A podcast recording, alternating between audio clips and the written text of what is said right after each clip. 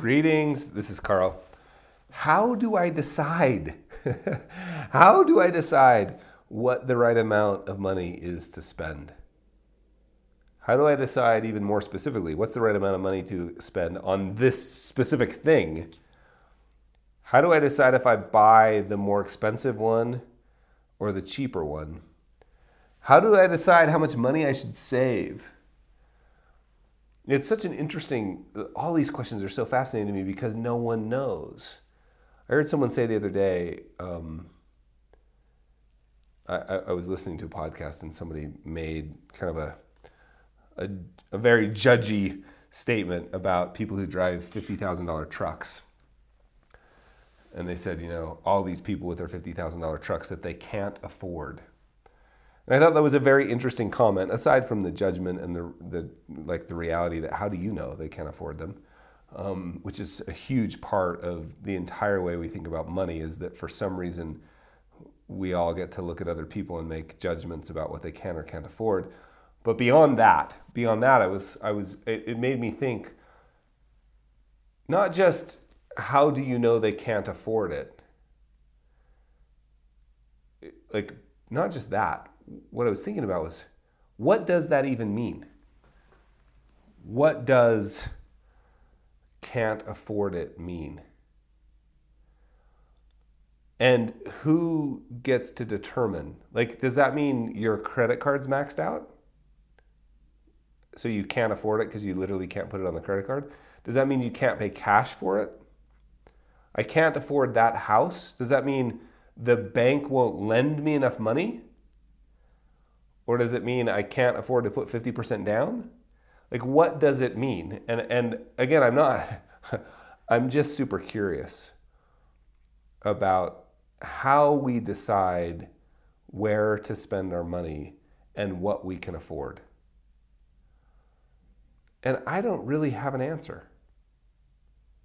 You know, it feels like there's a, a place at which you can say, well, that, that feels kind of that feels kind of irresponsible to me. But I don't even, to be honest, I don't even know where that line is. Because a lot of the things that I do with money, other people would clearly judge as reckless. I happen to have a truck, and it happens to be, you know, whatever.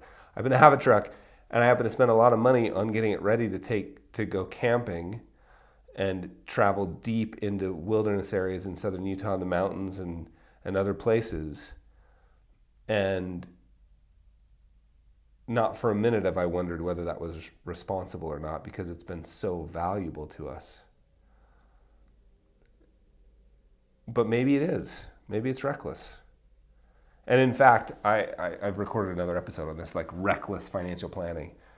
You know, the way that many of our wisdom traditions you know, have taught about how we should live our lives, we would label reckless today. You know, take no thought for tomorrow. That's reckless. Right? So, how do I know? I think the only way to know is to try little experiments, right? Like you do something and you notice how it feels, and then you also notice it's that that actions interaction with the rest of the system that you call your life. And particularly, maybe the rest of the system that you call your financial life. What impact did that have? How did we do this? How does the impact of the decisions I made three or four years ago show up today? You know, it, it, these seem like long term course corrections, but people and their money are a complex adaptive system and in complex adaptive systems, there are no simple rules. So, rules of thumb are almost worthless in complex adaptive systems. And humans and their money are a complex adaptive system. So, the only way to solve, to navigate a complex adaptive system, it, what the literature says is to solve for the next local optimum and then reset and make a new decision. And all that means is take a step, right? Try a thing do this, see how it shows up. Sometimes the results of those decisions are not going to show up for years. Sometimes they'll show up immediately. And so we just have to constantly be navigating this complex adaptive system that is called life. I, I wish I knew this 20 years ago. Because I can't tell you how many times my wife and I have said, and I, I still say it, but now I at least know that it's silly.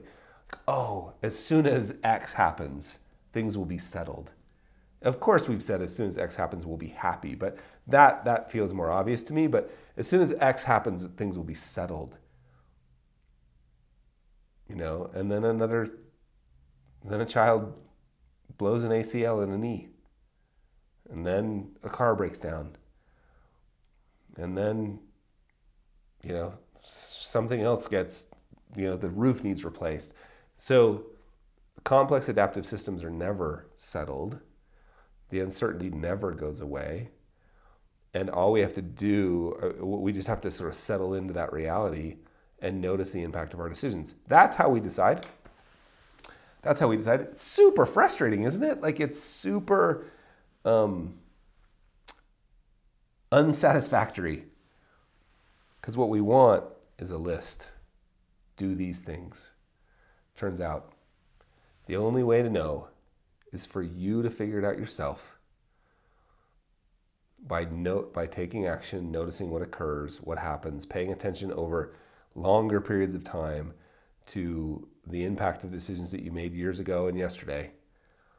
Solve for the next local optimum and reset. Greetings, it's Carl again. I hope you enjoyed that. And if you enjoyed that, you would love being a subscriber. So go to behaviorgapradio.com and sign up, and I'll see you there.